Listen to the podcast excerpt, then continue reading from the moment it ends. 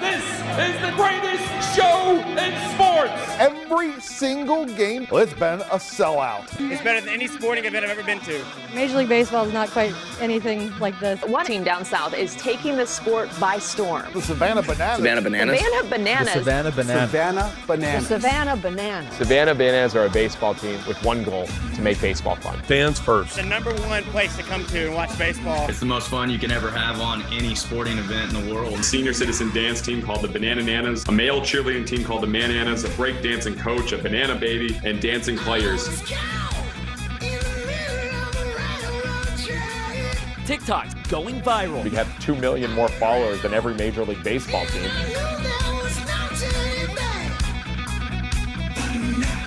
Now their game is interesting. It's called Banana Ball. We have nine rules. With a two hour time limit, a moratorium on bunting and walks, and if a fan catches a foul ball, it's an out. It's part sport, part circus. Whatever's normal, do the exact opposite. There's a guy pitching on stilts. Everyone in the stands is involved in everything. We're not in the baseball business. We're in the entertainment business.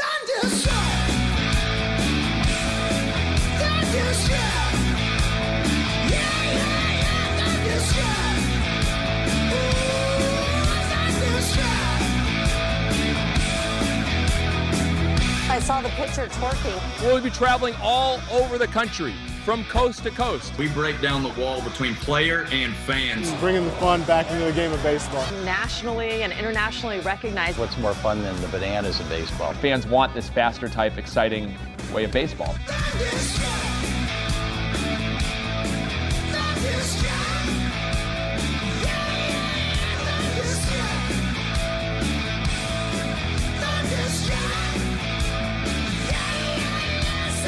That's what the ball game is all about. It's about having to be entertained. Genius concept. You've never seen the national pastime played quite like this. Bananas, so great. There's a lot to this, Wait until you see them play. and it's proving to be the greatest show in sports. Bananas fans, thank you so much for your support. We love you guys, and Banana Nation, we'll see you soon. Welcome to Good Seats Still Available, a curious little podcast devoted to exploring what used to be in professional sports. Here's your host, Tim Hanlon. Welcome, welcome, welcome back to the podcast that you know and love and can't live without. Ladies and gentlemen, it's Good Seats still available. Thank you for finding us. Hope uh, you're uh, doing well, staying warm. My name is Tim Hanlon, and uh, this, of course, is the podcast that on a mostly weekly basis tries to delve into uh, the realms and the uh, bowels, I guess, of what used to be in professional sports. Um, cannot thank you enough for downloading us, putting us in your earbuds, telling your friends, uh, and them telling two friends, and so on and so on. We uh, we appreciate it. Uh, to the max. Uh, we are into baseball, and what a perfect time uh, to get into uh, talking about America's pastime because it's freezing cold outside, and one wonders always longingly uh, in the uh, barren, cold uh, Midwest, Northeast, frankly, all over the place. Texas, for God's sakes, ice and snow and all that kind of stuff. You ever wonder if you're ever going to see green grass again?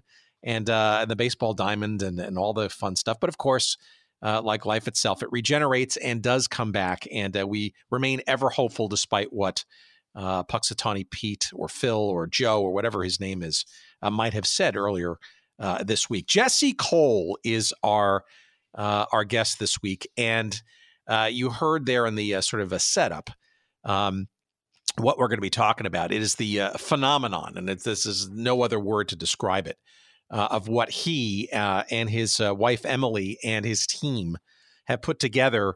Down in Savannah, Georgia, the team is now actually called, of course, for a number of years, called the Savannah Bananas, uh, and they are the um, the talk of minor league baseball and and then some.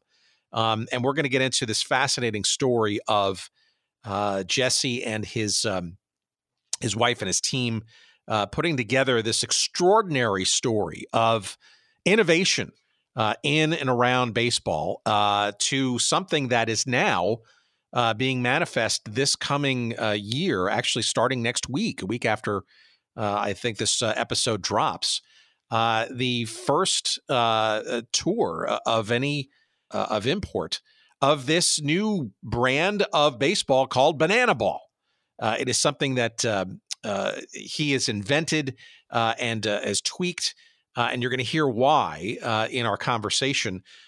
in his exploits in the sport of baseball, playing at the collegiate level, managerially in the um, uh, the, the, head offices of uh, minor league teams uh, in baseball and um, evolving uh, to a, a more fan friendly, fans first. That's actually the name of uh, his company, Fans First Entertainment, and a, and, a, realization, a recognition that the game itself, you know, classic and and and his, historic and and full of of of rules and and um, respect for those rules and uh, and the skills involved is frankly uh, no other better way to put it is kind of boring and, and can be.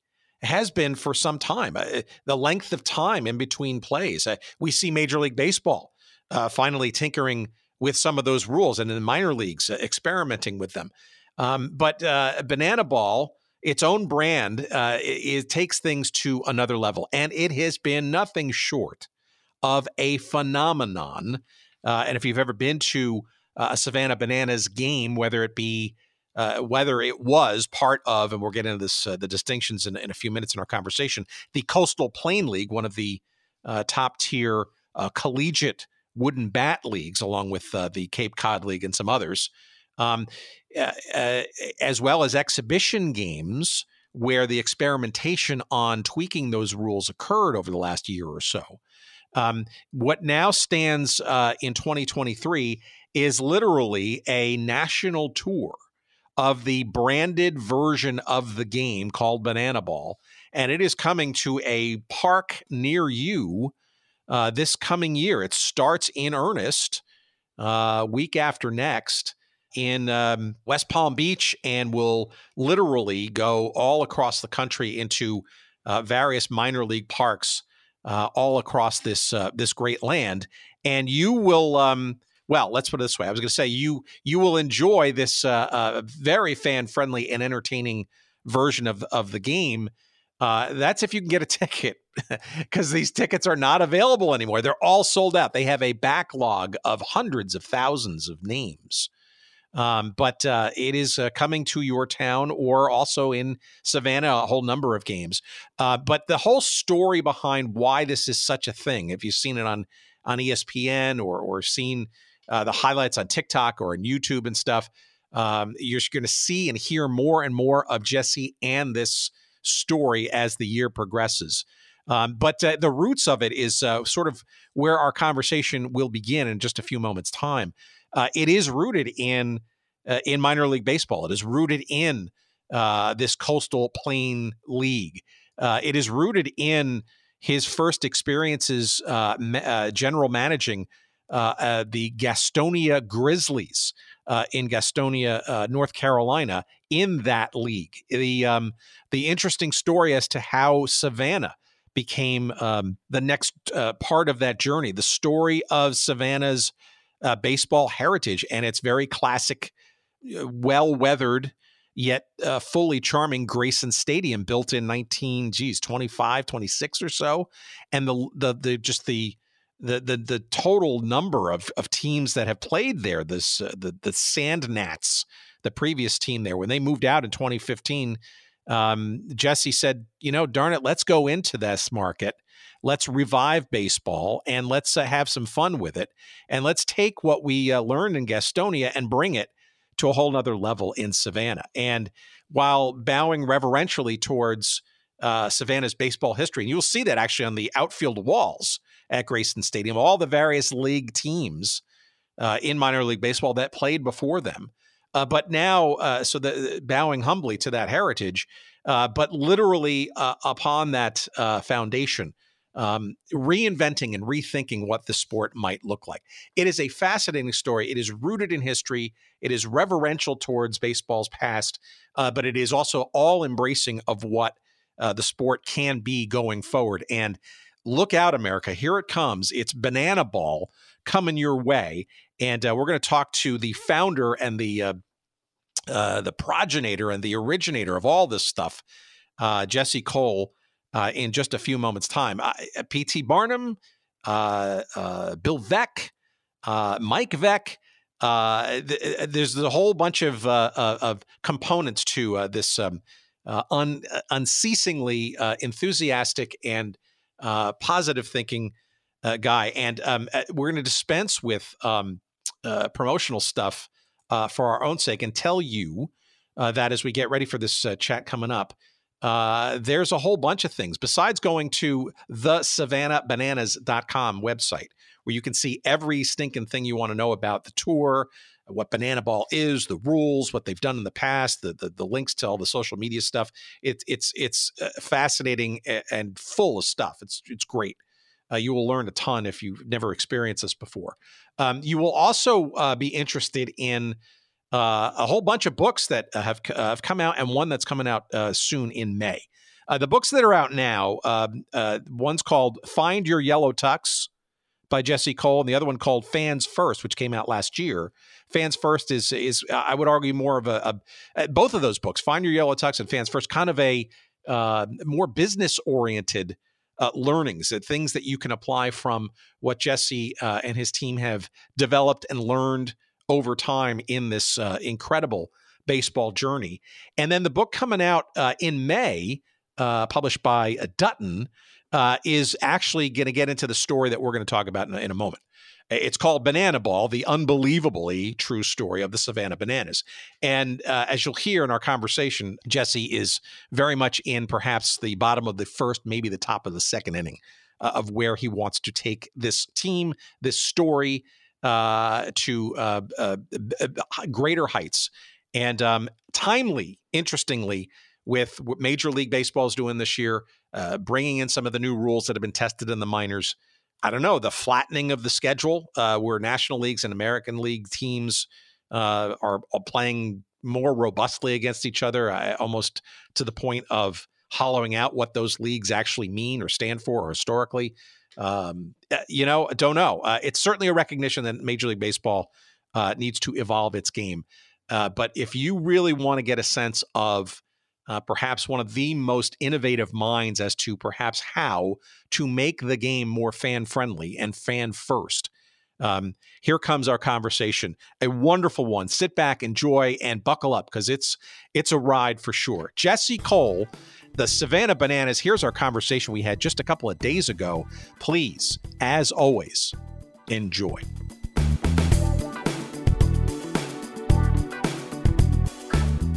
I'm really curious, and I don't know as much about. How do you? Who are you, and where do you? Where are you coming from in all of this? Were you a baseball fan? Uh, your, your childhood, your your uh, your educational background, because frankly, to the outsider, it, it looks like this is not just about a traveling baseball team. It's much more than that. well, you're onto something there. Yeah, we can go as deep as you want. You, uh, uh, this is my first Saturday show, and the the kids aren't here today, so I have a little extra time. So I'll, I'll go in depth and have fun with you, and wherever you want to go.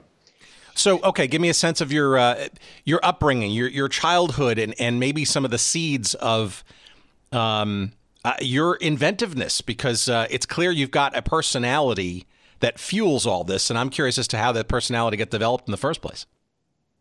So, oh, do you want to get started right now? Is that where you you want to go Let's right now? Oh, yeah. All right. Usually, I'm used to open opening kickoff.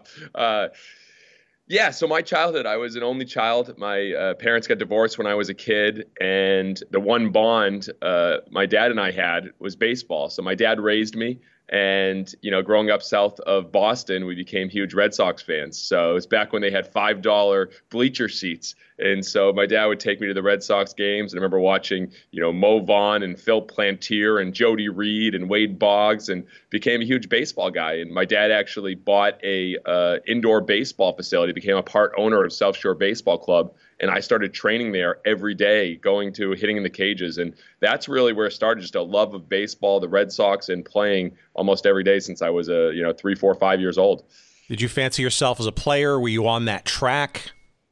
Yeah, I was very fortunate. Um, you know, I uh, I started getting college scholarship offers. You know, my freshman sophomore year. You know, it's it's when, you, when, I was fortunate to throw 90 miles an hour up in Massachusetts, and now everyone throws 90. But back then there weren't many, and so I started getting opportunities at Boston College, Northeastern, University of Maine, and then a, a small Division One school down in South Carolina, uh, Spartanburg, South Carolina, reached out. And I never heard of it. I actually pronounced it Wofford, but it was actually Wofford, and I came down there and they showed me they were playing South Carolina and Wake Forest and Texas Tech and Georgia Tech, and they said I'd have an opportunity, a two-way guy, and start immediately. And uh, they upped to one of the biggest scholarships they've ever offered, and so I took that and came down to Wofford College and started my baseball career uh, at the college level. See, that's fantastic because it's also uh, Wofford's a, a, really good uh, example of um, a D1 uh, type school that's obviously much smaller. It's almost sort of a larger college than it is a university per se, and it gives you a more, you know, I, am guessing a more uh, familial. Uh, you, you, actually will remember people the next day walking around campus and stuff. Yet you're playing kind of with the bigs, which is kind of cool. Um, maybe resource wise, you're a little, you know, in the shadows of say these larger public universities, but um, it seems like you kind of had the best of both worlds in that kind of environment. I'm guessing. Yeah, it was it was unique. It was the second smallest Division One school in the country, 1,100 students. So you know, it wasn't much bigger than my high school that I had in a small town in Scituate, Massachusetts. So uh, yeah, it was. You know, you knew everybody. Uh, you know, we were very close, obviously the baseball guys, and you know that was the big dream for me. You know, ever since I was a kid, I, I envisioned getting the phone call from the Boston Red Sox, getting drafted, and I was like, all right, here's an opportunity. I'm to start right away in front of unbelievable competition, and hopefully have that opportunity. All right. So you're mentioning the word dream. What happened to that dream? Uh, fortunately, the best thing that ever happened to me, I, I uh, tore my shoulder. And uh, from a professional standpoint, I would say my wife, actually meeting her, was definitely the best thing that ever happened to me. But good recovery. Go, good recovery good recovery. But the best thing back uh, back then, you know, I was I was getting letters from the New York Mets and the Padres and the the Braves and the Pirates and getting you know you know all these letters. I was like, all right, this is an opportunity. And then my senior year, uh, tore my shoulder, labrum, two rotator cuff tears. Tried to, I went in with Dr. Andrews uh, in Birmingham, Alabama. He tried to get me back, but just couldn't come back. And so that was it, right like that. And I never knew what I was going to do. But and I, so that's when, yeah. Yeah, I'm sorry, but I got to think that that's so you're putting a nice positive spin on it now with in retrospect, but what was your feeling at the time? Oh, it was devastating. Uh, it was devastating. My father came down, you know, that was that was all I was ever going to do was a baseball, you know. And so then everyone said, "All right, well, you're obviously going to go into coaching. Your dad was a coach. You you understand the game. You've been around the game for so long. So you know, I went and coached in the Cape Cod League and uh, with the uh, Cotuit Kettleers with Coach Mike Roberts, and and it was at that point sitting in the dugout with the best players in the entire country, the best seat in the house, that I realized something. It was my aha moment, similar to Walt Disney when he had his aha moment uh, at Griffith Park with his two daughters on the carousel. And he said, I wish there was a place that adults and kids could have fun together. And that's where the idea for Disneyland came. I sat in that dugout, and I remember it vividly. I loved playing the game, but I was bored out of my mind watching the game. Even with the best seat in the house, sitting with the best players, at a beautiful little ballpark, I was bored. And it was then that I said, well, what if, you know, I went into the front office and said, what if we made the baseball even more fun? What if we did something that even not a baseball fan would want to come to? And that's where I started my career in then Gastonia, North Carolina. All right. So uh, for for the uninitiated, and I actually had the, the pleasure of, of seeing uh, some of this um, uh, this league uh, this summer actually on Cape Cod. Uh, explain what the Cape Cod League is uh, and where it fits sort of in the um, Uh, let's call it the classic hierarchy of baseball. We'll get to the where it's going in a, in a little while. Yeah, well, the uh, classic what is hierarchy yeah, you got the you got major league, then you got triple A, minor leagues, double A, then you got the high A and rookie league, and obviously there were more leagues before uh, Major League Baseball eliminated some leagues, but and then you'd have top level college baseball, you know the SEC, ACC, and then during the summer you have about 300 plus college summer league teams, and then the best league by far uh, from a talent standpoint, the most All Stars, Hall of Famers, MVPs is the Cape Cod League, but they play in uh, you know all around Cape Cod, Massachusetts Massachusetts, uh, travel in school buses, play at high school fields, but it is stacked with top prospects. And so that's where I was coaching in the summer of 2007. So, from coaching then in that kind of environment, that's it's just a summer thing, right? It's a couple of months. It's not like a, a long, gigantic lead league, so to speak. Obviously, there's there's town affiliations and and and interactions and, and whatnot, but it's not like uh, even a minor, you know, a, a, a major minor league team, so to speak, that has its own branding and you know year long marketing and all that kind of stuff, right? So so the, the germ is there, the the germination of that seed is there.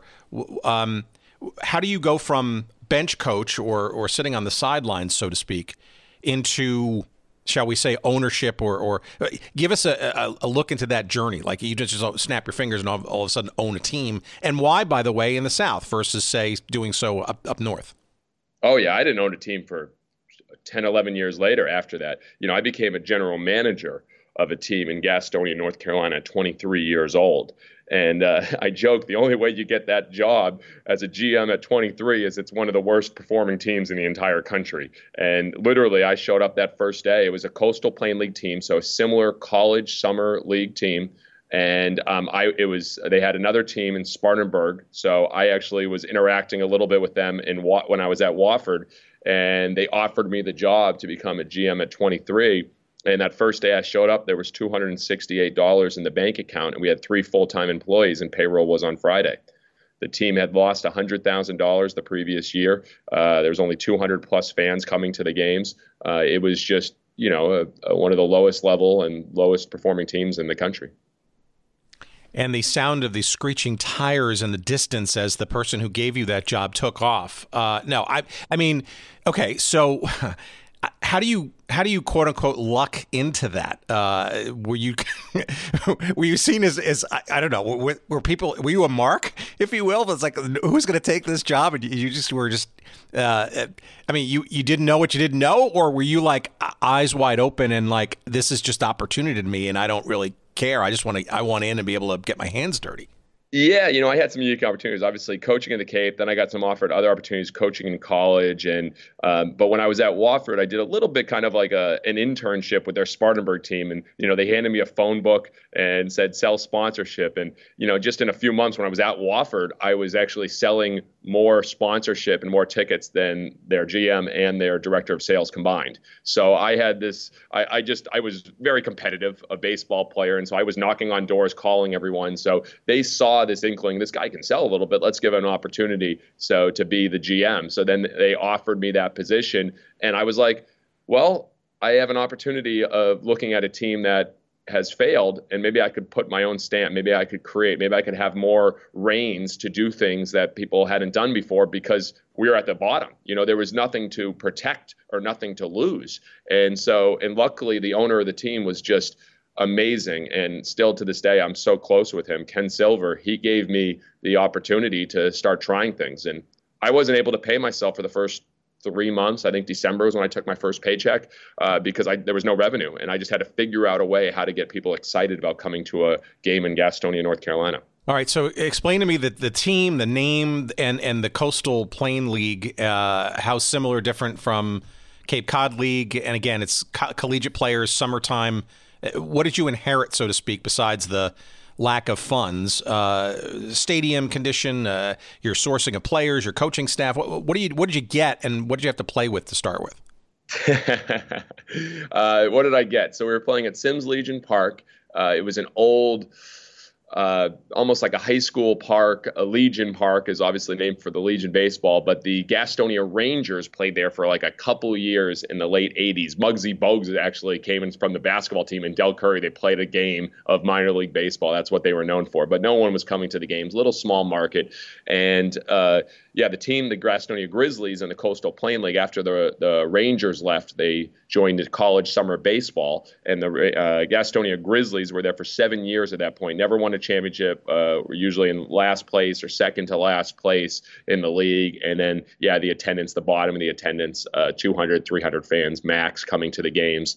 And, you know, we had a salesperson that was on staff and another person who was an intern. Uh, the office was about the, uh, about 50 square feet. I mean, it was literally you could fit one person in the entire office. So we had just three. I mean, we had three people all set around one desk.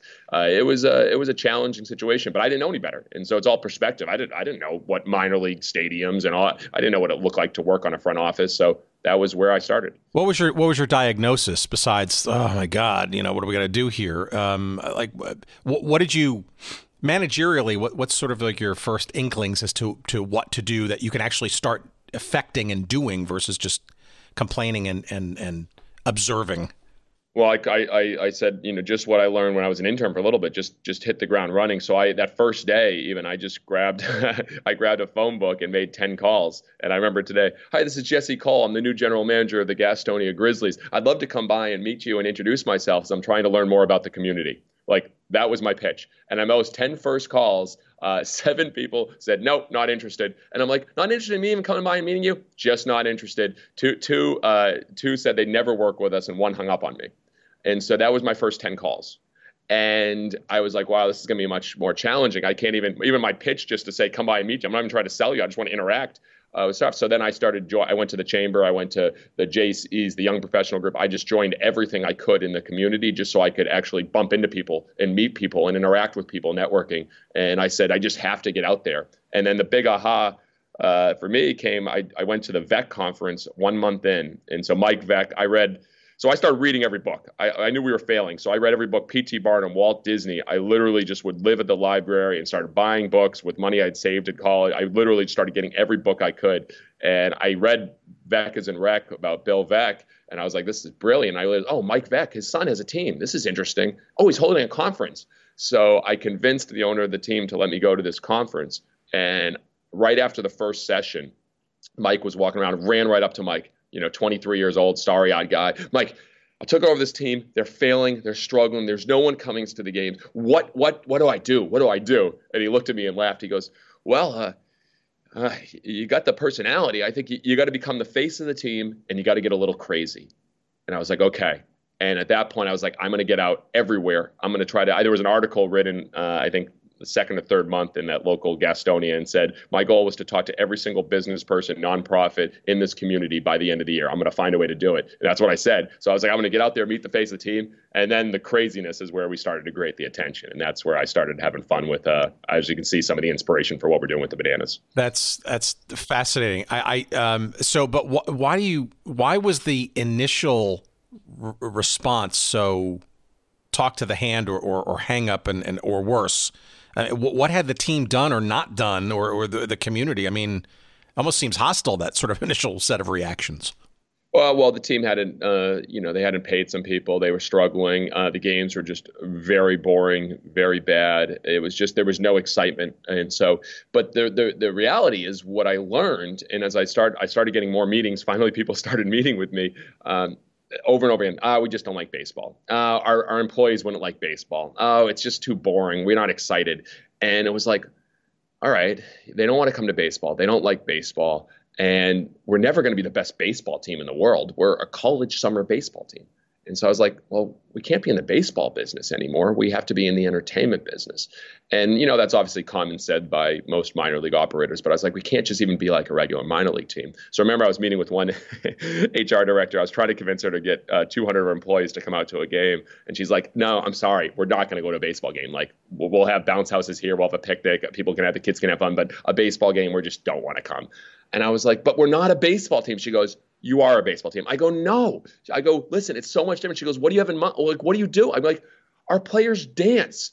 And she was like, really? And at that point, I had no idea, even thinking about how getting the players to dance. But I was like, I can just get her to think that we're not a baseball team. And she was like, really? I go, yeah, every night. It's a different choreographed dance. They literally put on a show. And she's like, oh, that's interesting. Well, we're still not interested in coming, but that's cool. And I was like, all right, well, I got to live up to this now. And so that's when I brought a dance instructor to the first practice and started teaching the guys how to dance, which obviously has led to, you know, 15 plus years later, how much dance has become a part of what we do with the bananas. All right. So what, what year are we talking now? This is 2007 when I took over, and 2008 was our first season in Gastonia, North Carolina. And and tell me, give me some examples. I mean, I think you're hinting at some of them, but so so that first year, um, maybe you can kind of walk us through a couple of sort of like ahas or this is gonna this is gonna work or I, I shouldn't do that um, because I got to think the adrenaline's rushing and you're you're you're now throwing everything caution to the wind. You're, you're almost transforming your uh, your personality, so to speak, in terms of how you're selling and or representing if you will this team that you know really isn't giving you much in terms of assets to begin with give yeah. give our audience who may not have been following this sure. initial story some examples of how you're uh, ripping up the old and, and put and implanting some of the new well, no one was following back then. I mean, we were nothing. And so I, I, had the opportunity, the free reign to try everything. And fortunately, the owner gave me that opportunity. So as I just read over and over again, Walt Disney and then P.T. Barnum, you know, without promotion, something terrible happens. Nothing. And I was like, attention, attention. I kept saying, attention beats marketing, attention beats marketing. Okay, what are we going to do? So the first thing we did was we fired our mascot uh, for uh, HGH use. So we literally fired our mascot, and because HGH was really big back then. So we made a big press release, fired him. We're looking for a new mascot, brought in a new mascot. Ironically, he was even stronger than the previous one, but we, uh, which he was ripped. He had a six pack. There's, no, there's no fact or truth to this. You made this up. Okay, it's just to clarify that this person was not illegally. Okay completely fired a mascot. And then at the end, that was when um, uh, former President Bush was obviously his term was over. So then we uh, then we offered a job to former President uh, George Bush, and he was with the Rangers back in the day and used to be Gastonia Rangers. So we did this big release offering him a job. We were going to get a stipend, uh, $1,500. Uh, he'd get him a host family. He'd have his own shower. And we did a whole uh, release about offering former president. Uh, and so that was fun. And then on April 1st, we actually announced that he accepted the position. And we had people calling to get tickets. I was like, oh, no, this is not good. Like, we, you, he's not actually coming. It's April 1st, Fool's Day. But I was like, all right, we're on to something ironically, in June, I got a call from one of his staffers. Uh, just want to let you know we received your letter and thank you so much. But he's writing his memoir right now. He's not going to be able to take the opportunity. And I, I try to keep her on the phone for like five minutes. I go, I need more reasons. Why not? But it, they, they actually called to deny the uh, opportunity to work with us. But we announced a grandma beauty pageant. Part of one of the big mo- things I learned from uh, P.T. Barnum and Alan Fahden, who wrote the big book Innovation on Demand, was whatever's normal, do the exact opposite. So instead of a young you know, beauty pageant. We had a grandma beauty pageant, which I worked with a nursing home. Uh, it was a disaster in so many ways. They showed up late. It was the slowest promotion I've ever had happen at a game, but they danced, and there's some really funny stories from there. But we started creating attention. People started coming to the game, seeing what are they going to do next, and they had no idea. I mean, flatulence fun night that was ridiculous. uh, so we had a. Uh, Sorry, wait, wait, wait. You got to explain that though. Uh, so we uh, so we said we're going to give away whoopee cushions at the gate. We're going to have a bean burrito eating contest, a uh, kids make fart noise contest. It was very childish, um, but uh, we got the whoopee cushions in, and unfortunately, I, I, was like, oh, it's a pretty good deal. You know, we got we didn't have much money, so I got like 500 whoopee cushions for like 368 dollars. I think that was the exact number. I can't remember. I remember that, but and they showed up and they were like the size of like silver dollars. They were the tiniest whoopee cushions I've ever seen. So the goal was for 500 people to sit on them at the same time and create this lab. But it was like it was like the worst. I mean, it, it, it failed in every way. Uh, salute to underwear night, where we actually threw underwear into the crowd, and if you wore underwear over your pants, uh, you got a free giveaway. Uh, but it was literally the uh, most unfamily friendly night we've ever done. What people were wearing, it was disgusting. Uh, that didn't work out really well. We had pregnant night. Um, let me see. That created some attention. If you were in your third trimester, you threw out the first pitch. Uh, you and your future kid. Uh, it was a two for one. So you and your future kid got a free ticket if you showed up. We had a craving station um, Dig to China night, where we actually buried a certificate uh, for a trip to China. So we had, after the game, 500 people digging for this trip to China. When finally the woman won, she realized it was just a one way flight to China, no flight back and no accommodations. So we were gonna we were gonna get her to China, but that was about it. So uh, we eventually gave her a cruise and we made it better. But we were creating attention, so people were saying, "Well, what's going on? They're doing things I've never heard of." And so that's really the start of uh, kind of the ideas that we started building into. Right. Obviously, now what we're doing with the bananas. So so much to unpack on that. But so all right. So first of all, in Gastonia, South Carolina, not necessarily the most. Uh, uh no offense, cosmopolitan sort of realm, right? Uh, so you, you, there's, there's, plenty of no media, no media, one newspaper, Gastonia, North Carolina. So it's 20 minutes from Charlotte. Where we're the redheaded stepchild of Charlotte. No one wants to come down. It's it's a, a very unique market, but a great test market for me. Which 10 years, you know, you get to do things without, you know, really not no no huge repercussions if they don't work. So how do you how are you ideating these ideas? Are these all coming out of your head as you're in the shower, so to speak, or or are you are you uh, surrounding yourself with a team. I mean, it almost it almost sounds like you need a team of writers. It's like almost like a writers' room that you need to come up with these promotions and stuff.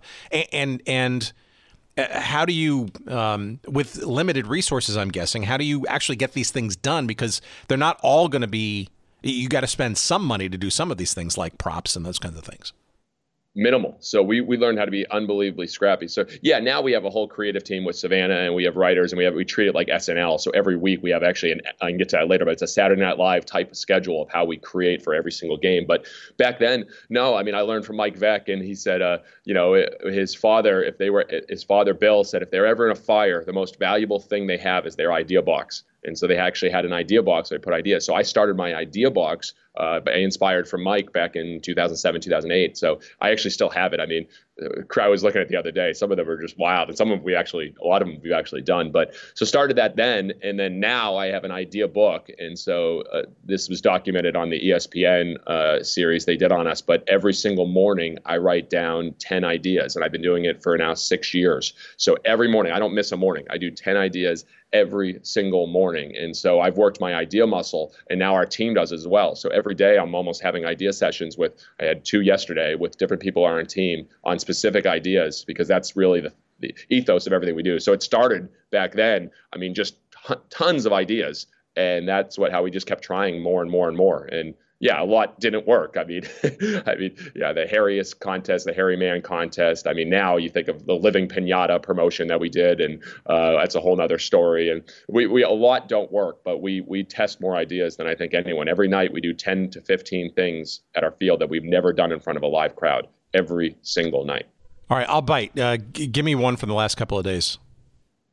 Oh, geez. Well, so I mean, we're doing we're now heavy on promos because we start our tour now in a couple weeks. So you know, I mean, literally, we're working on uh, senior citizen promos, ta- toddler promotions, uh, dad versus kids, food promos. So uh, how to use animals. So animals. I mean, literally, I'm working on how do we get a bull in the bullpen. So we literally ride a bull. The pitcher rides a bull in from the bullpen. Uh, how do we have a ball monkey? Uh, so we're working on actually a monkey that can deliver baseballs to the umpire, uh, hitter coming up with a boa constrictor uh, around their their their neck. I mean, that's just the animal themes that we're thinking about. Actually having a cow graze in the outfield in the middle of the game while they're playing a game. So like th- those, that's just the animals that we just did the other day. So when you start getting a theme, then you can really dive deep into it, and then we start saying, how do we execute these ideas? Okay, the reaction from the town, the city, the region, good, bad, indifferent uh, no, it was good. It, I mean, it was good. I mean, I, yeah, it was good. I mean, we were we were. I mean, we just went from 200 fans a game to almost a thousand fans a game the first year, then to 1,200, then to 1,500, then to 2,000. By 2013, we were fourth in the entire country in attendance. So uh, we were creating a lot of buzz. We were starting to sell out some games. Um, so I mean, we were we were creating excitement, but in Gastonia with no media, you know, no one else knew about it. It was just kind of this little small thing in this town that was, you know, the town really started to appreciate. How was the baseball product during this time? Yeah, so we um, at first I, I, realized, man, I was terrible. Uh, so I, I, thought I had to get a really good baseball team. So I did all the recruiting in the beginning, and it just did not work. I was not that was not a good fit for me, and I thought I had all these guys, and you know I recruited. I had Russell Wilson play for us. You know, obviously the quarterback in the NFL, and you know, a great kid, amazing, batted 205 for us. But you know, it's like, uh, you know, I, I, recruited all these like big names that I thought, and just there was so much more to it uh, until I finally let that go in 2010, 2009. I really stopped doing all the recruiting and just said, hey, I'm going to focus on making it the most fun, the best environment for the players. Let the coaches do their things. Then we started winning some championships. So we won a couple championships after that. How do the players take to the wackiness of the promotions and stuff. I mean, obviously this is a college league. They're probably yeah. not sort of jaded and or, you know, worried about the big bucks per se, but clearly they're still trying to evidence themselves to scouts and all that kind of stuff because they want to at least get a shot at the next level. Um, do they like this attention? Do they worry about it being a distraction, etc.? Not at first. And that's the same thing with the bananas. I mean, literally when we started, I mean, the first practice before as a GM, I said, guys, before we take BP, before we hit, we're going to learn how to dance. And I had a dance instructor from Perfect Step Dance Studio, uh, literally with the players, teaching them simple jump on it. And I had some guys just say, I'm not doing it, and went to the bullpen. Well, I'm here to play ball. I'm not here to dance. And only a few guys were willing to do it. But the first time those guys danced, uh, the crowd cheered. The second time, those guys signed more autographs. The third game, literally, they become legends, and people are stopping what they're doing to watch these guys dance. And I, all of a sudden, as the other players saw that they were becoming the most popular players, the dancers, the other guys started coming in uh, and being a part of it. So okay, and so tell me the the rest of the league and how they're looking at you, right? Because I'm assuming that the, the CPL was kind of as shall we say sleepy and sort of traditional and laid back, so to speak, that as the Cape Cod League that from which you came earlier. Yeah, and I have a, a, a, lot of appreciation for especially the people in the league that allowed us to do all these crazy things. But um, yeah, we we weren't loved by the other teams. Let's put it that way. They were uh, they looked at us like we were making a joke of the game. We were making a mockery of the game, and um, you know that's that was something that we've kind of seen since the beginning. There were certain owners who were just really against what we were doing, and so that was it. And I, but I realized very early to say to focus on who are you, who are you for, but real, who are you not for. And I realized that you know we're not for the baseball traditionalists. We're not for those people that really want it to be a structured, serious way our goal since day one is we make baseball fun. We've had it on our website since day one. And so I started really focusing on those people that were trying to bring fun to it and not the people that were against what we were doing. Clearly, the economics are, are on your side because you're drawing more people, you're drawing more attention. I got to think that just then uh, business is good. So that can't hurt in terms of the resources for the team, the product of baseball and stuff. But you're also, though, all of this is not, you're, you're not, if you will, um, uh, injuring or getting in the way of of the actual baseball product per se, right? I mean, clearly the players and, and, and the organizations uh, that's setting up the table, so to speak. I mean, the the arena and the, the the, the tent, if you will, of the circus inside. I mean, you're still playing the game of baseball at this point, right? And that that can't be a bad thing, uh, given that there was no money and nothing going on prior to your arrival.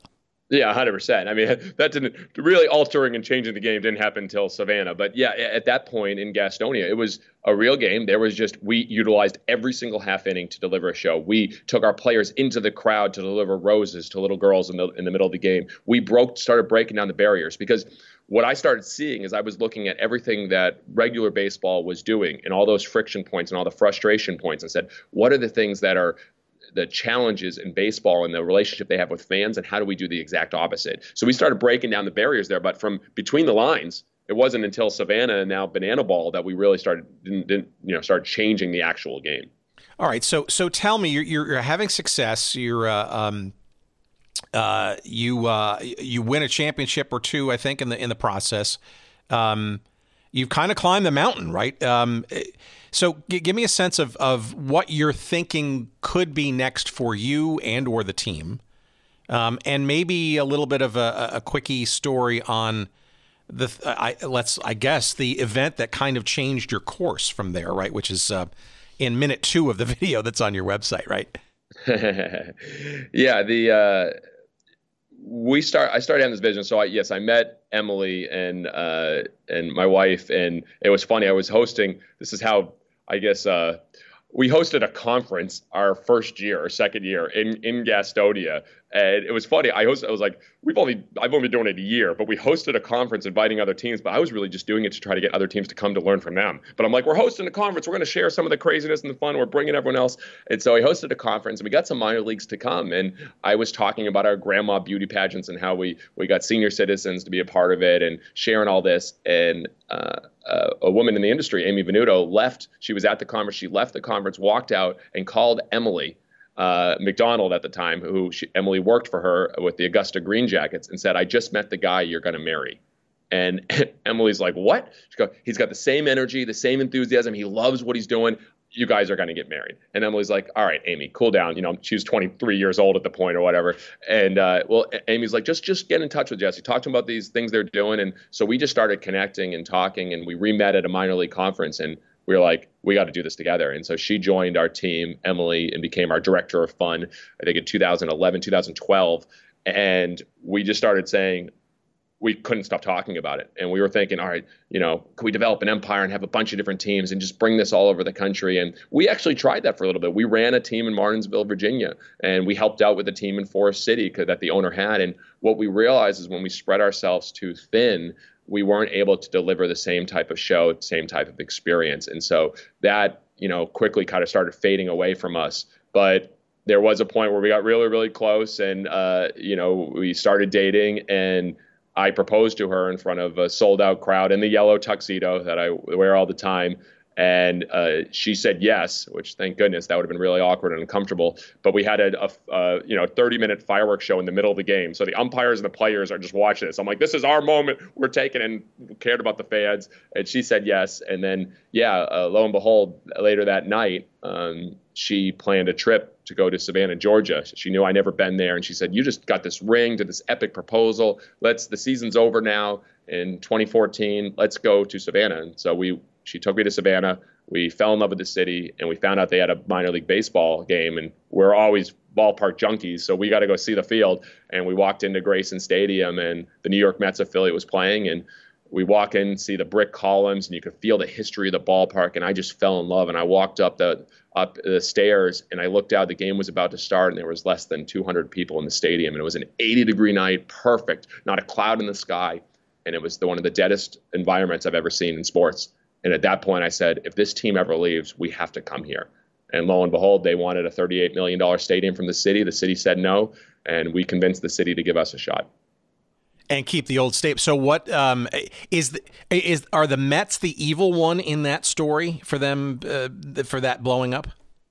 I will never say anyone's an evil one. Uh, I, I, will say it was uh, the, the, a lot of people would say the Mets were maybe asking for something, or the the owner of the team was asking for something that you know really wasn't warranted. That they weren't drawing that many fans even at this regular stadium, and you know there wasn't that su- support uh, to build it. So then they left and fortunately, it was the best thing that ever happened to us from a professional standpoint. All right. So, what year is this, and and how does this this happen? Because if if there's all discussion about stadium and all that stuff, because frankly, you're, you're describing almost two uh, themes that are almost counterintuitive, given.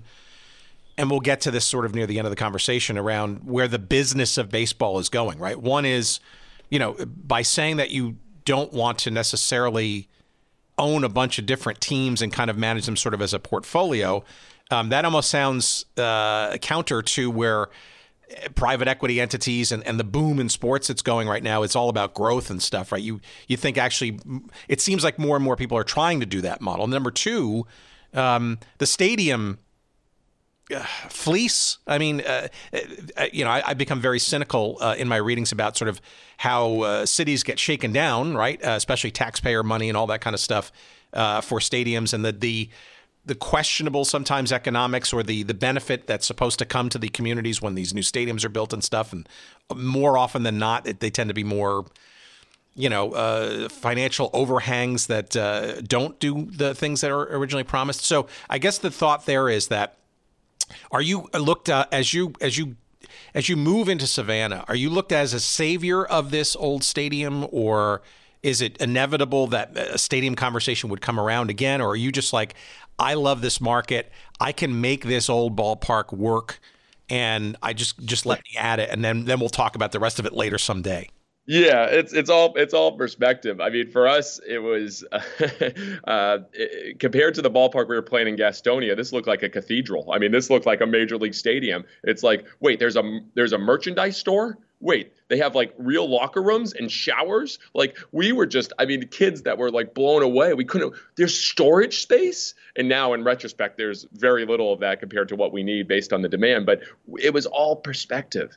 And yeah, to say, you know, obviously in the business side, everything we do is counterintuitive. So, you know, to think of everyone's looking at growing this way, we're the opposite. I mean, literally, I'm at the ballpark right now and looking out at a field. We're the only stadium in the, in the world that has zero advertising. Like we eliminated that and we only have one ticket and we don't have digital scoreboards or suites. So everything we do is counterintuitive and that's how we build fans. But the reality is at that point, it was this ballpark is special. We love it can we save baseball here? We're not thinking about a new stadium. We're thinking about saving Grayson Stadium. Except in the local community, it was looked like as a failure. They had professional baseball for 90 years. Now they're going to a college summer team, unproven. No one knows who us.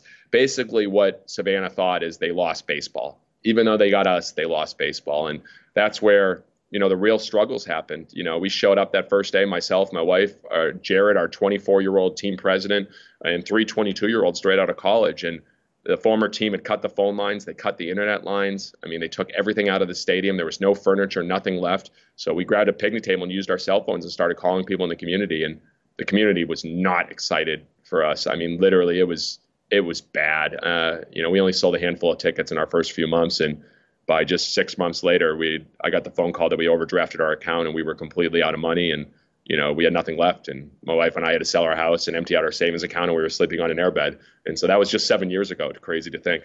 So that so that's very interesting because I mean the the it does uh, that that really is is perspective because I mean if you just look at the the the, uh, the chart of of the teams plural that were had been in Savannah, it almost seems like it is sort of a a slow but but sure. Um, uh, on a release of air from the baseball balloon, if you will. I mean, this is you know this is a stadium uh, filled with teams, you know, going back to when was the stadium built? Like 26, 1927? Yep. I think it was like yep. a, like a, a pre or a works progress administration kind of kind of construct. So uh, that's a very interesting dynamic because it, it probably seems to the the long standing citizenry there that um, you know you're, you're now only a, a two or three month kind of collegiate league and it's not even sort of a regular minor league kind of thing. So it sounds to me like most people have pretty much already given up on whatever baseball was or could be by the time you arrived. That's got to be even worse of a start than what you had in Gastonia.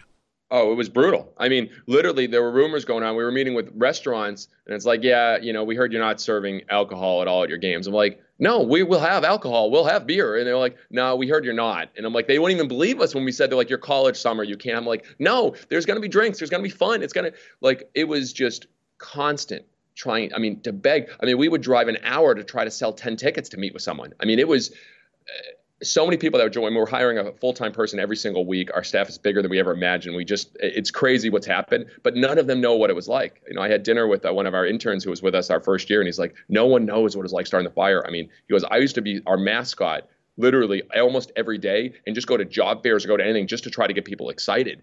And it was, I mean, it was really bad. And when me and Emily were sleeping on the airbed and we were only we only had thirty dollars a week to grocery shop. That's all we had. Every dollar we had was in the team, and it was it was really challenging. And I had to then really channel the Walt Disney and P.T. Barnum and say, what would these guys do? Because we had to get much.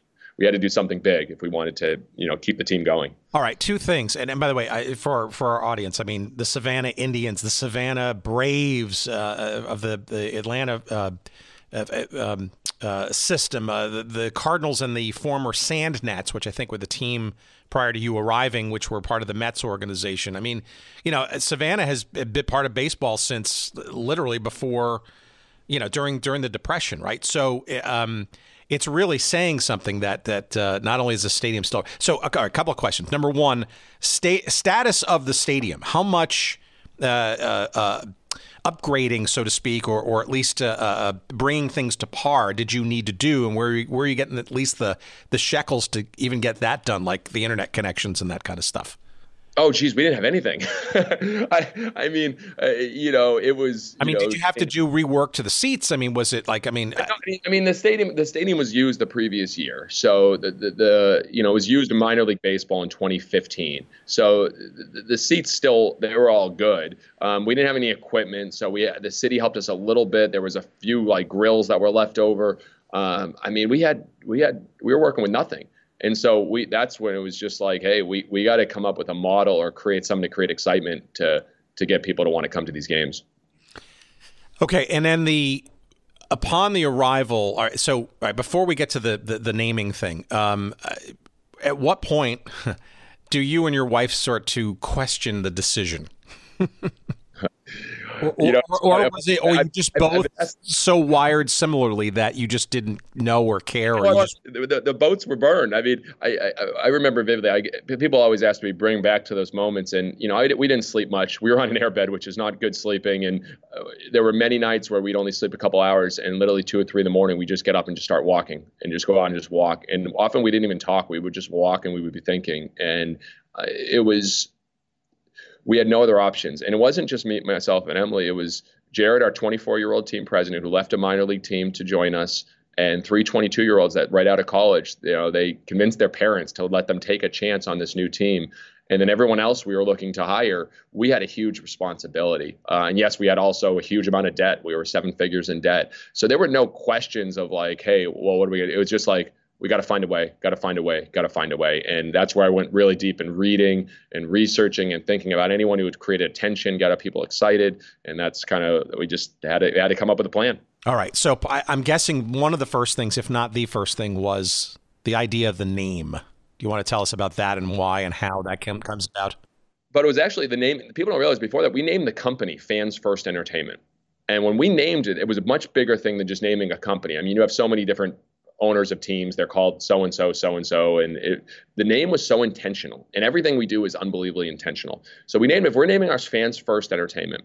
We realize that every decision we have to make is fans first. We have to literally think our mission is fans first, entertain always with everything we do. And so, one of the big things before we even announced the name, we said, one thing I really hate about going to a sporting event is how you get nickel and dimed. You literally come and pay your ticket fees, your convenience fees, your service fees, your taxes, your parking fees, $7 for this, $6 for this, $8 for a burger nine.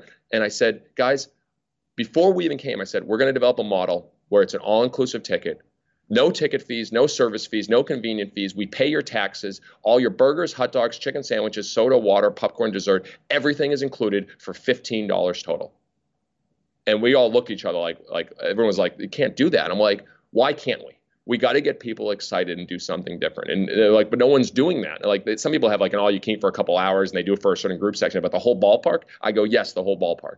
And so we made that decision beforehand. And so we started making decisions on how we're going to create a fans first experience. But that didn't get everyone excited. You know, they were still like, oh, you know, we don't even know your team name. So then we had to come up with the team name. And that was, we asked the city, uh, everyone in the city. Uh, we did a big launch event, and I say big launch event because we actually literally went door to door with invitations. Uh, our you know our little staff literally went all around the town. We called everyone invitations, free food, free alcohol, free drinks. Come out, and we're just going to announce what's going on with the team. Thousands of invitations went out. We had 100, about 180, 80 to 90, 100 max people that showed up. They had us set up at the giant conference center, and it was this room that was half like just completely empty. We're talking, it's embarrassing. We show a video of some of the things we've done in Gastonia, the fun. We said, we want a, a, name for this team and we want you to help, but we don't want a generic name. We don't want to be something like a regular animal, a regular thing. We want to be something completely different and outrageous. And they put it out in the newspaper, and all of a sudden we started getting completely normal and generic names the ports, the anchors, the sailors, the spirits, hundreds of those. Until one, we saw the bananas and it was a 62 year retired nurse, Lynn Moses, and she sent bananas. And we just started going to town on thinking of all the crazy things we could do with it. And, uh, you know, we could have a senior citizen dance team called the Banana Nanas. You know, we could have a male cheerleading team called the Mananas. You know, we could have a mascot named Split, Go Bananas. We could do a music video to Can't Stop the Peeling. We could throw bananas in people's pants and call it Banana in the Pants. We could do banana themed drinks, banana themed food. We just started thinking of all the options. We could, build a brand that's not just naming a team thing and having a logo. We could build a brand that extends. And so we decided we were going to do it, but we knew we were going to get criticized. So Emily and I actually spent two days with our staff, coaching our staff how to handle the criticism. And it was very funny because we were acting like angry fans, which, as lo and behold, when we announced the name, that's exactly what happened. that's so that, that's ingenious and frankly, uh, uh, uh, from a business perspective, uh, uh, very ingenious and smart, right? To anticipate the negativity of that, right? But because Savannah's a, I mean, I explain the Savannah market to, to people who don't know or have never been there because it's a beautiful place.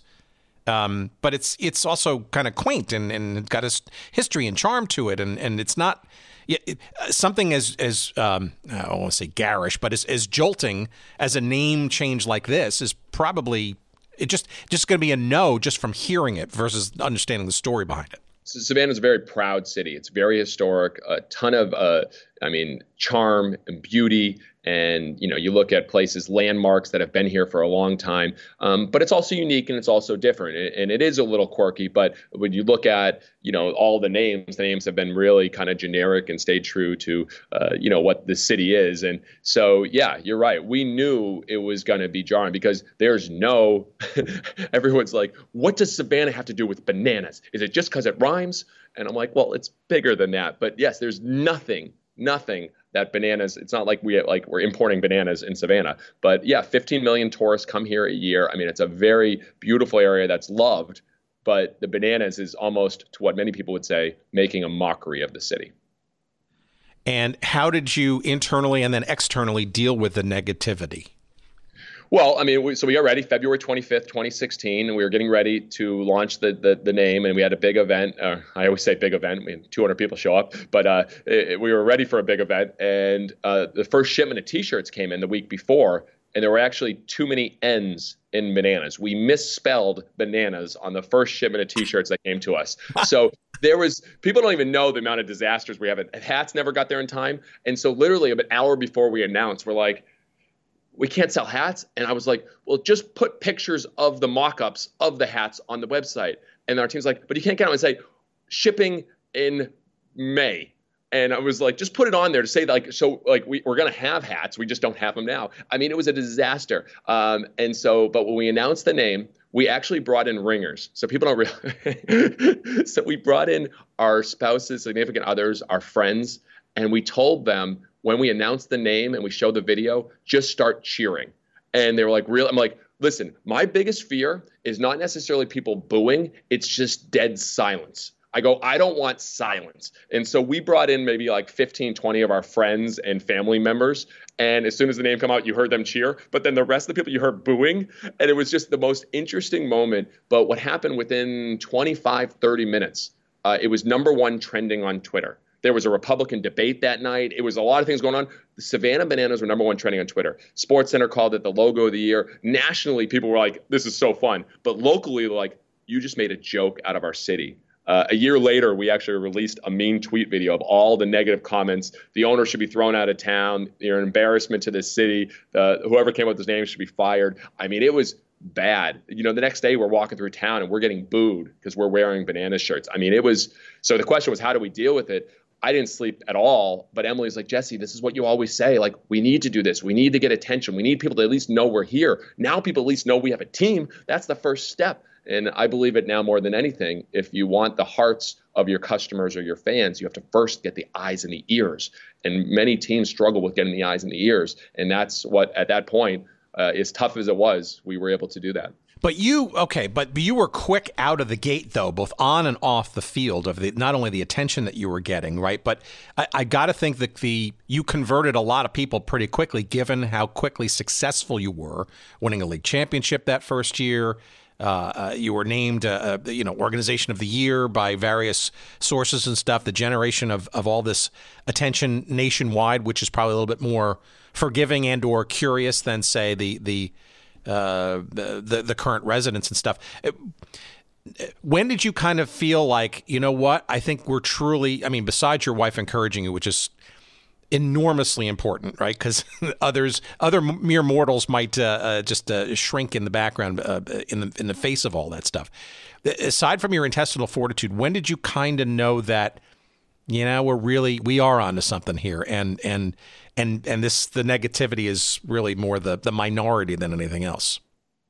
Uh, opening night, and so actually here's here's a little aside too. So when we announced the team name, now again. Savannah had never sold out games. They never had really more than a thousand fans. So when we announced the team name, we also announced, and we just want to let you know. Also, uh, we have one game that's already completely sold out. There are no tickets, and people were like, "What?"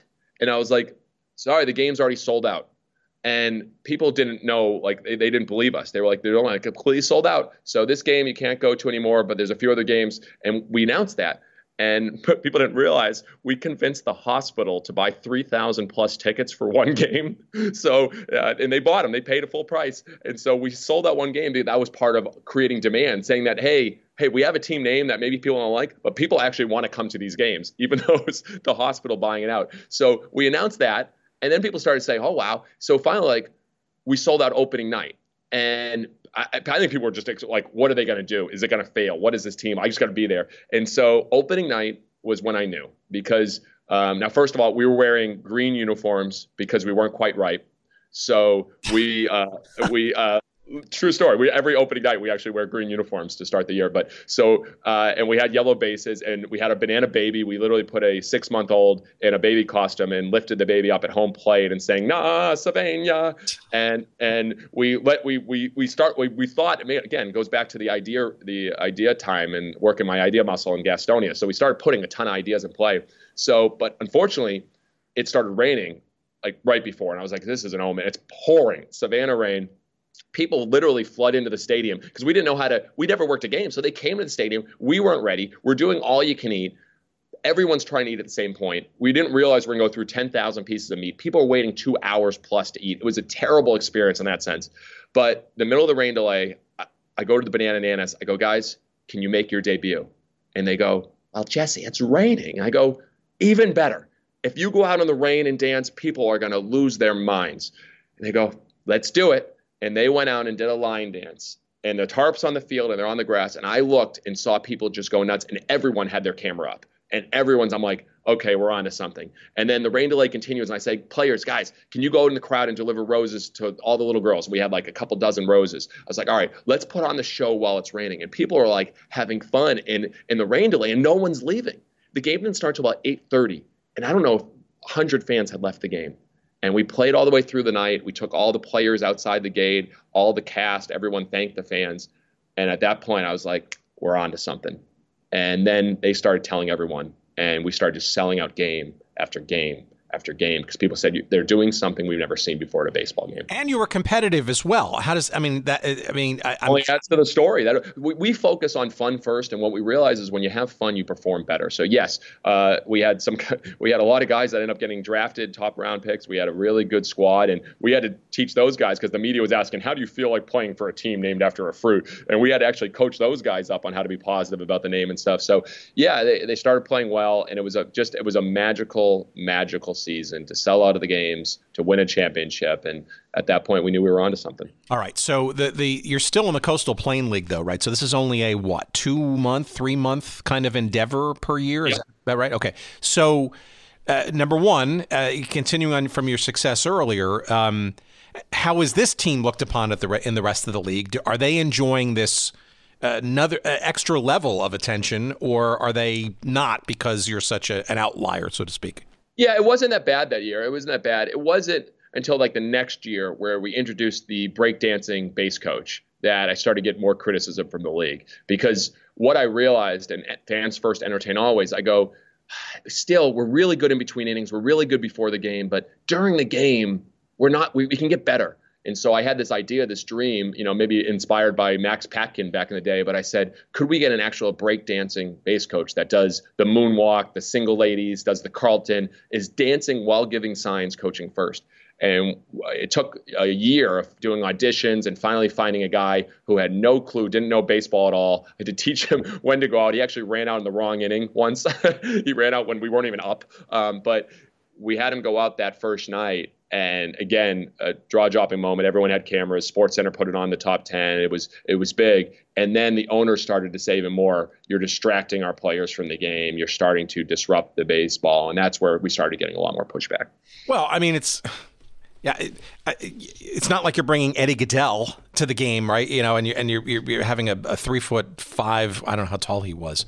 Uh, it, during the game and stuff. I mean, that's not injurious to the game. It's not like Minnie Minoso you know, in his 60s coming in for an at bat. I mean, uh, it, that arguably is is futzing with the game a bit, right? You know, um, I mean, that's like obviously right now when we have a batter on stilts come up and we have batters do splits in the batter's box and guys come up to the bat, it's on fire. All those things that we do now, yes, but that's banana ball. But back then, you're right. We just it was a break it was a breakdancing coach who was dancing pretty hard uh, in his innings that he was coaching. All right, so so you, this is a six or seven year journey in the Coastal Plain League. So last uh, last uh, past summer, right, was uh, your your last year in the league. So g- give me give our audience a sense of where your heads are at uh, in terms of making this um, uh, pretty significant decision to leave this league, frankly, the league that you've known you've known for a decade plus, and uh, reinventing this team as, dare I say it, the Harlem Globetrotters of baseball this coming season for the first time.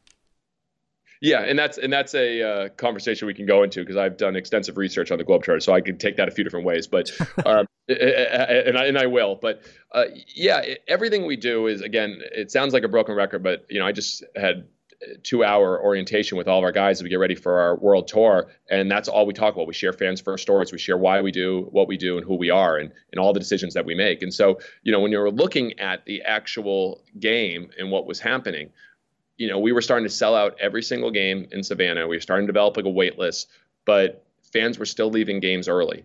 And there were still points in a game, an inning would drag. There'd be too many walks. There were all these things that were boring. And how we start, the starting point for innovation is we start with fans first, but then we say, what are those friction points and what are those frustration points in the experience of a fan? And you know that's why you know we literally we have no sponsors at our stadium. That's why we have one ticket. It's all inclusive here in Savannah. That's why we have no ticket fees. Every decision is that way. So I said the game. There's still a challenge with the game, and I just kept saying it's it's still too long. It's still too slow. And we actually started taking uh, pictures and video of our grandstand every 30 minutes, 5:36, 6:37, 7:38, just to see when people would get up, when they'd leave, and then when they would they leave for good. And we realized we don't believe in surveys. Surveys is a small percentage of people. You know, Henry Ford didn't survey people to see if they wanted cars. Uh, the reality is we were just watching our fans. And we realized by 9 o'clock, you'd have about 10, 20, 25% leave. By 9.30, it could be up to 40, 40% on a, especially on a weeknight. And by 10 o'clock, you had a very small percentage of people that were at the game. And so I said, we got to make a change. And so everything we do is a small bet. So I said, I'm going to work on just rules of looking at a new game that looks at every boring part of baseball, every friction point, and do the exact opposite. Look at every way that the game is played. So I remember watching a it was a Dodgers game, and I don't watch baseball anymore as a baseball guy, which is interesting. And I was watching a Dodgers game, and Yasiel Puig was playing, and I actually had a timer going of what the time was in between pitches. And he'd go out, and every single it was a long at bat. It was a uh, three-two count. He ended up he ended up uh, popping out, and I remember watching the at bat, and it was anywhere between 28 and 37 seconds in between every pitch, and I was like, oh my goodness! I go, why doesn't he just stand in the batter's box? And it was like he's taking so much time. I was like, that's ridiculous. Then I watched walks. I was like, that is that's boring. And I started just thinking about all these opportunities, and we started writing down ideas, sharing them with the team. And so we said, hey, let's just test this game and we didn't have a name for it. It wasn't banana ball like it was now. It's just kind of like, is it speed ball? Is it show ball? Is it fastball? Let's test it out. And we wrote down, you know, these nine rules, and we went to a college. First, we were going to play at Wofford College because uh, obviously I went there, and the coach was like, "All right, we'll give this a shot in our fall ball." Ironically, it rained out, so the first ever goal to play banana ball, it got rained out, and so then I went to Lander University, and because our former coach at Wofford was now coaching there, and we played it, and we played nine innings in 99 minutes. And I talked to the guys, and they said it was the most fun they've ever had playing baseball. And I was like, that's a good first test. And so that's when we started building it. And so, how do we leave the Coastal Plain League? We tested that again in exhibition games. Then we had a pro team going on, and we tested a one city world tour in Mobile, Alabama, which again, ridiculous, but we got cities kind of bidding to see where we would go. Sold 7,000 tickets. 98% of the fans stayed till the end of the game. Then we did a seven city tour this past year and sold out minor major league spring training homes, sold out everything. Fans loved it. And then we were still playing in the Coastal Plain League, and we ended up selling out all these other ballparks in the Coastal Plain League. But we had to play regular baseball. We couldn't bring the show, and we got thousands of messages. People calling us scam artists and it's like, because you're not doing banana ball, you're not doing this. We bought tickets and traveled 10 hours to go to Wilson or Wilmington, North Carolina, and you didn't do this. We had so many fans that were upset with us for playing traditional baseball and not bringing banana ball that we said it's the most fans first decision we can make is to go all in on banana ball. And we made that decision and upset a lot of people, frustrated a lot of people, but we know it's the best thing for us in the future. So, how do you Okay, so it is a bold move, right? And obviously, you're playing. You've got collegiate players as your sort of source of, of talent. Yes. So this is also a break maybe for them to make a decision whether they want to join the uh, the traveling show, so to speak, or you know b- retreat maybe to another team in the league or go go up to the Cape Cod League and stuff because I they want to you know go for the go for the actual you know pro uh, dream still. But I, I guess the question is. Eh, um, Okay, so you make that decision that you're getting more attraction, I guess, to this new brand that you're you're creating. But but that's that's quite a different. I mean, why not continue to play the league stuff and and just uh, fan out the exhibition stuff? Right? It seems like that could be a more viable model than throwing more dice out there and saying, "Screw it, we're just going to go on a tour and not even play a regular season." Because um, that's that's a bold move, and, and that requires different sensibilities, both of your staff, the players, your commitment, and frankly, the product that you're selling, which is some would argue not baseball, so to speak. It's not. It's banana ball, and we're proud of that. A two-hour time game where batters can't step out of the batter's box. There's no bunting. Batters can steal first. If a fan catches a foul ball, it's an out, uh, and there's showdowns to determine the end of the game, pitcher versus hitter.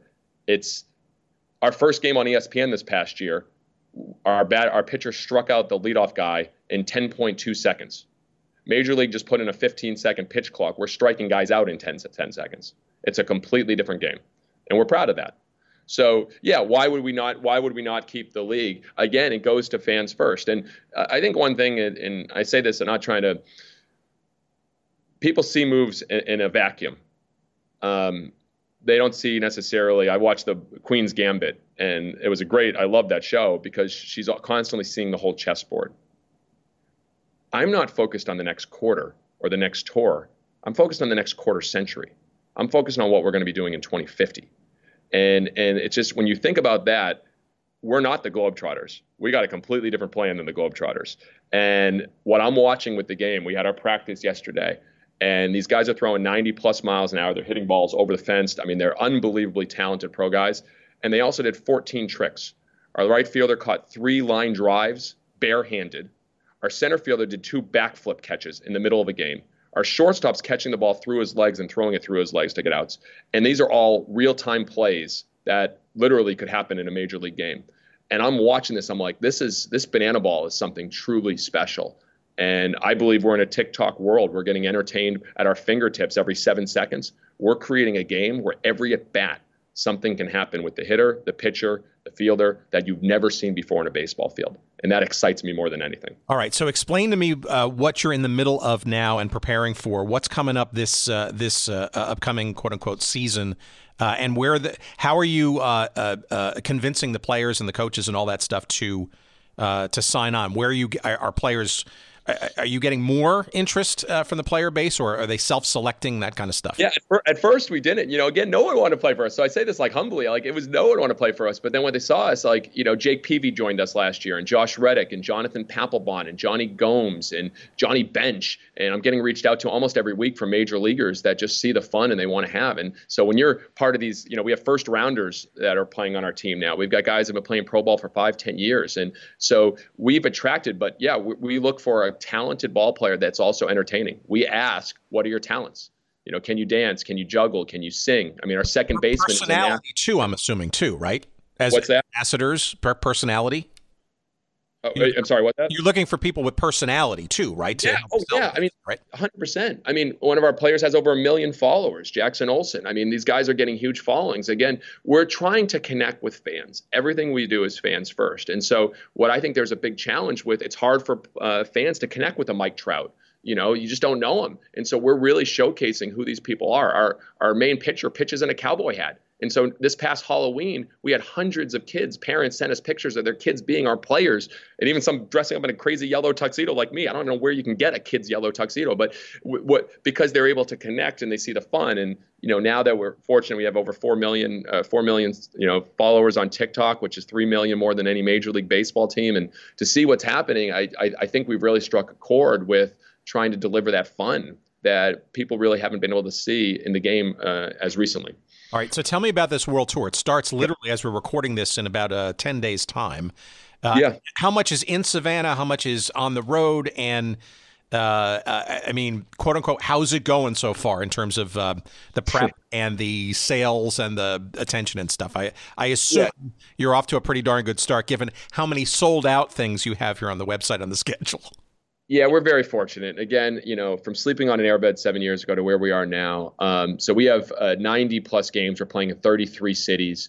Uh, we've had to add 20 dates, and this is a real number. And I just, our wait list just passed over 500,000 for tickets, and uh, we're growing 1,000 to 2,000 on the wait list. So every market is everything's sold out. We have saved a couple hundred tickets to give that wait list a chance, but everything is beyond sold out. Um, we're at a serious challenge. Our wait list is going to be over a million people uh, in the next three to five months, and we that's why we're fortunate. Major league stadiums have been reaching out uh, for 2024 to play in front of 40,000 and the biggest venues. So a lot of these smaller venues, you know, we're going to AAA stadiums and spring training homes We're playing in front of stadiums 10, 12, 14,000, but those are all sold out. There's just not enough inventory, and we're adding different nights. So uh, we're very fortunate, and we're playing 22 different Challenger games. We're playing the Major League Alumni, Kansas City Monarchs. We're playing the Staten Island Ferry Hawks, the Trenton Thunder. We're playing other independent teams. So that's why it's really not like the Globetrotters. Yes, we have the party animals, but we're really trying to prove that the game of banana ball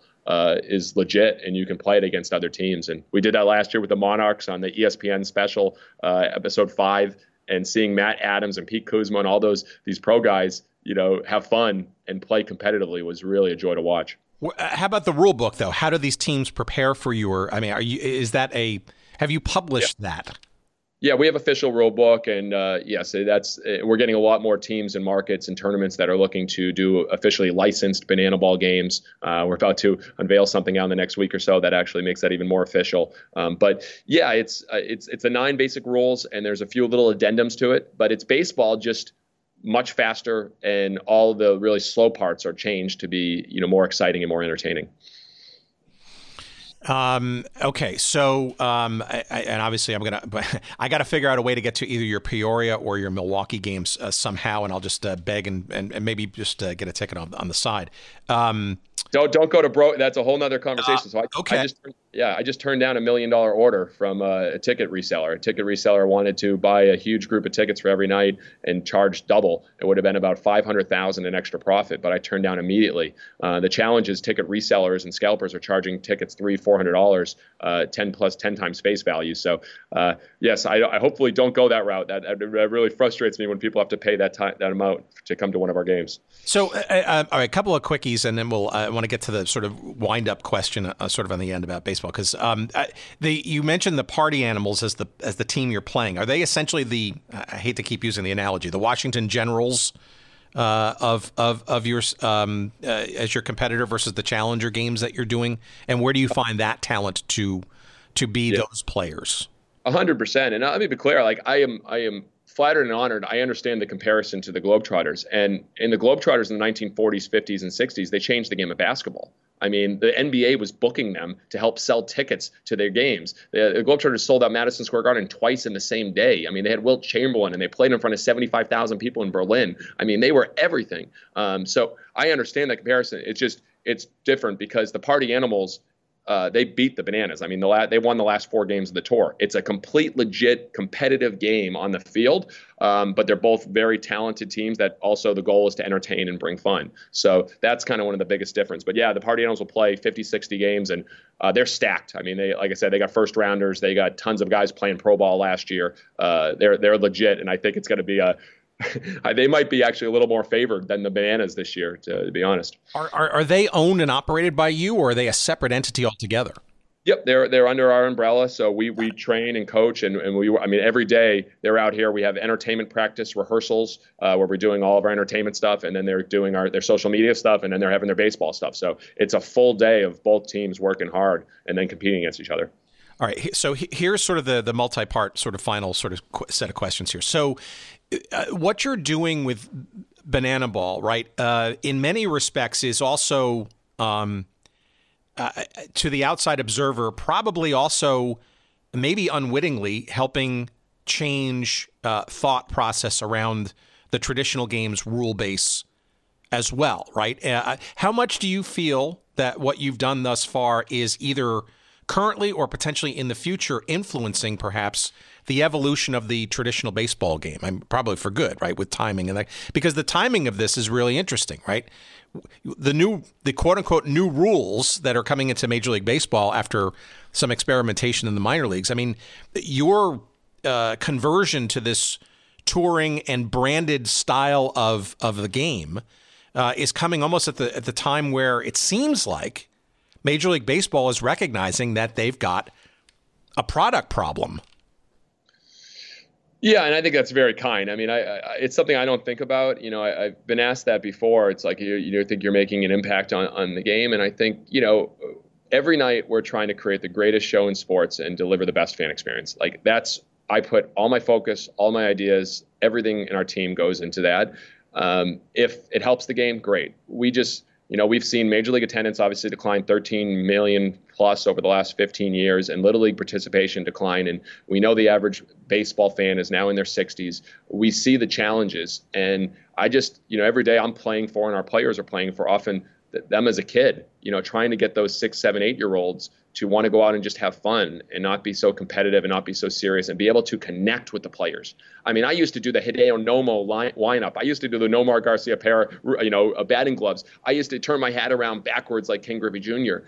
We're all of us, the bananas and the party animals, we're going to be doing all of that stuff so kids can connect with the players and try to emulate who they are and who they want to be. And I think there's a big opportunity in Major League Baseball to to do more of that. The NBA has done a tremendous job, and you know soccer and NFL. And I, I, if we can help spark that for kids, great. If it affects baseball as a whole, uh, amazing. It's an interesting time. Uh, that you're uh, uh embarking on this uh, this world tour and the Banana Ball brand, so to speak, uh, beyond just the Savannah market. Um, because baseball, I think, has recognized, begrudgingly perhaps, that they've gotten a there's an issue with the product, right? And the National League and the American League, there's no distinctions anymore. They're all playing each other. The pitch clock is coming in. Um, it's just an interesting time. Um, I guess the question in there is um, uh, what do you think is happening to baseball and, frankly, the minor leagues? Is it is it any fun anymore during the minor leagues because they're so now marching to the same drumbeat of Major League Baseball as an overlord? Yeah, it's an interesting question, and and, and to be honest, I, I, don't spend a lot of time thinking about it. I guess I stay in the, the bubble, focusing on what we can do. But I I, I think uh, I think Major League Baseball has really a unique opportunity to look at the relationship they're building with their fans. And yes, they're growing and they're they're driving the most revenue they've ever had. They broke the record again on revenue and the TV rights deals and everything. But bringing back to, you know, I remember watching the When It Was a Game on HBO Sports, and you show, you know, literally during spring training, the the fans cooking brownies and cookies for the players and them interacting and just the connection. I think right now, because fans can connect with anybody. I mean, that's why YouTube influencers and TikTokers have millions and millions of followers because you're getting to know them. You're getting to know who they are and what they're about and what they're they like and what they don't like. And I think right now, Major League Baseball has to think about that. Yes, you got to make the product better and it's got to be faster and it's got to be more engaging. But more than anything, I think you got to break down the barriers between the players and the fans. And that's the number one thing we are looking at doing right now with the Bananas. Will there be any television or other media uh, for this, or is this solely a an experience that one has to hopefully secure a ticket to? No, yeah, we were fortunate. We had a great deal with ESPN this past year, so we had eight games on, on ESPN Plus and ESPN Two, and uh, we are getting reached out to pretty regularly for our, our TV rights because uh, our, our, ratings are very, very high to say the least because of our following. So, you know, we were putting very strong ratings out uh, on the ESPN Plus and even on our YouTube. So we will have the games available on our YouTube. We know that if we're playing at a 10,000 stadium, uh, you know, we could have 10 times that plus uh, which we're showing watching our games on YouTube. So, yep, we'll have the games live there. It is a different experience from live with our Banana Pep Band and our breakdancing coaches and all of our characters, Princess Potassia, where you get to see it a live experience. But obviously, you'll get to see the game of Banana Ball uh, either on YouTube or with some of these new broadcast partners that have been reaching out to us. All right, and last question, and then I'm going to let you promote, which is kind of dangerous for somebody like yourself. But um, uh, but you've got other stuff too, like the book and stuff. So, um, can you give some hints? I mean, I know you need to still do a post mortem. This is the first time you're going sort of on this sort of extended, uh, beyond just your market thing. You're outside of the leagues. Your first year doing this new sort of model.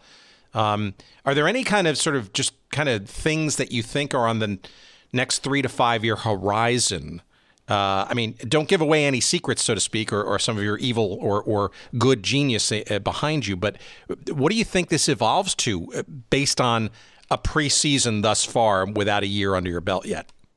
Well, we actually had a year on our belt. So last year we did seven cities. So we did Kansas City, we did Major League Spring Training Homes in West Palm. We played banana ball, and we're very fortunate to. That's what really we learned so much. Uh, you know, playing in front of 75,000 fans, doing banana ball in different cities. Now, obviously, going coast to coast, California to New York to 32 cities, playing in front of 550,000 fans. Uh, it'll be a bigger test but yeah, I mean, we've been so fortunate. Again, we've heard from about 12 to 15 major league stadiums that have made offers for us to play at their stadium in 2024. Um, we're looking at playing. We got a lot of international opportunities. We're going to create some international tournaments of banana ball. Um, we're going to really continue to build the game of banana ball because we just believe it's a faster paced, more entertaining uh, game for the younger generation. You know, we look at boxing and UFC. Boxing is is great. It'll always be great. Um, and then, you know, obviously UFC came around for a younger generation. And, you know, we see that similar with baseball. Major League Baseball is going to be the best baseball in the world forever. I have no question about that. But, you know, are we more of that uh, UFC, a little bit disruptor, doing a younger audience? I, th- I think so. And, and so that's what we're going to build. And, there's a lot of people that have reached out and you know or you could about uh, building a banana ball league and you know there's things that we think about in the future but everything we're doing is trying to go to these different cities different markets and build the fan base connect with them uh, and create something special and, and see where we go from there so i i would i would i would i wouldn't be shocked if you see uh, uh, some a lot more banana ball in the future. Okay, well that that, that that that the league word was what I was listening for, and that's interesting because that's a whole sort of uh, uh, other level, and uh, and we, have seen sort of that in a lot of our explorations and stuff. And yeah, you're right. You also it clearly seems like you know where you f- could fit in sort of the sports landscape and and you recognize right and then this is actually very historical right i mean the the, the two centuries almost uh, or a century and a half at least of of american sports innovation and evolution and stuff right is um, has been fueled by uh, uh, outsiders and, and innovators uh, trying to not only perhaps tinker within the boundaries, but trying to create, you know, disruption, if you will, and evolution from the outside. And um, maybe it's not fully uh, uh, architected yet, but um, it's clear your fans' first kind of mentality. Uh, all you're doing is you're you're you're recognizing uh, some of the uh, the issues, the pitfalls, the distractions, the the the boringness of some of the traditional game, and just trying to make them better with a better product.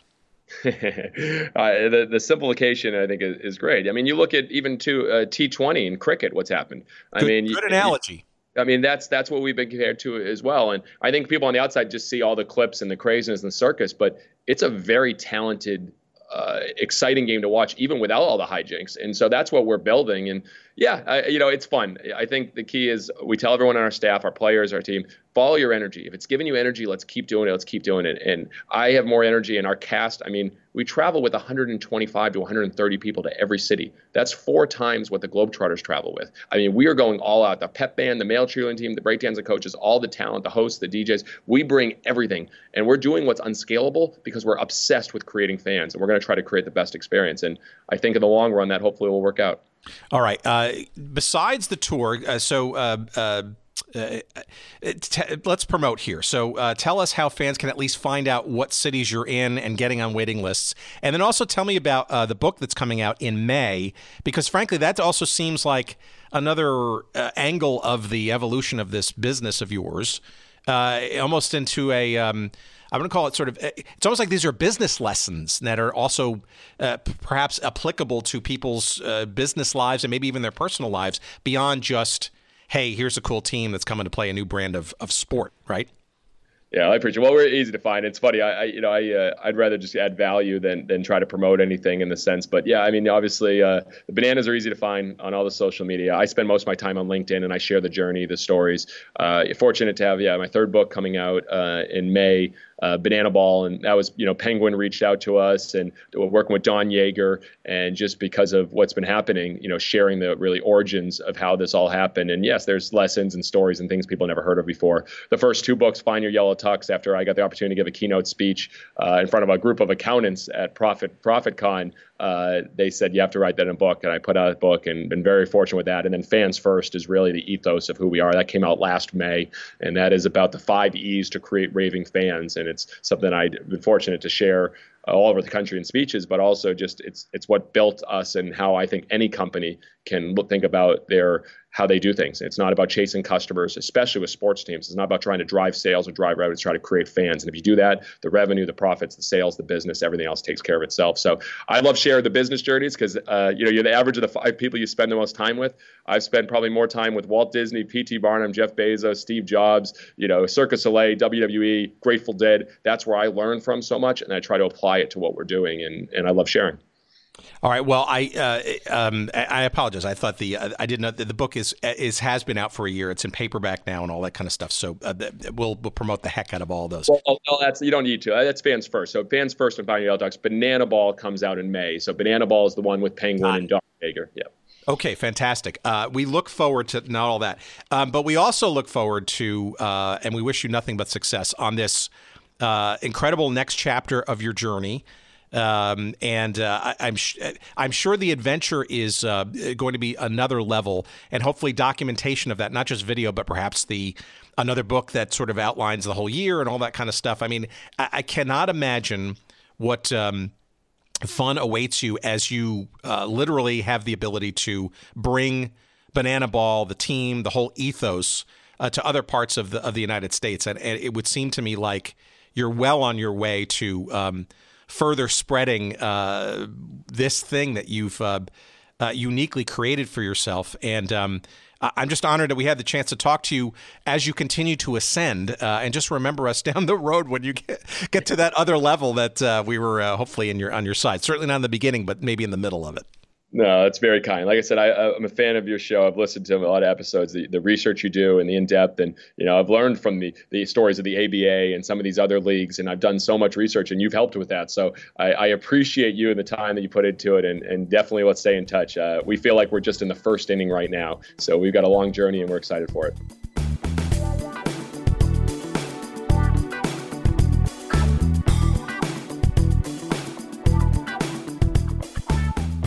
All right, fantastic. Uh, and boy, this is going to be some fun summer for sure. The Savannah Bananas coming to a town near you. You want to see the schedule and see uh, where perhaps uh, you can get onto the waiting list. Tickets are already sold out completely.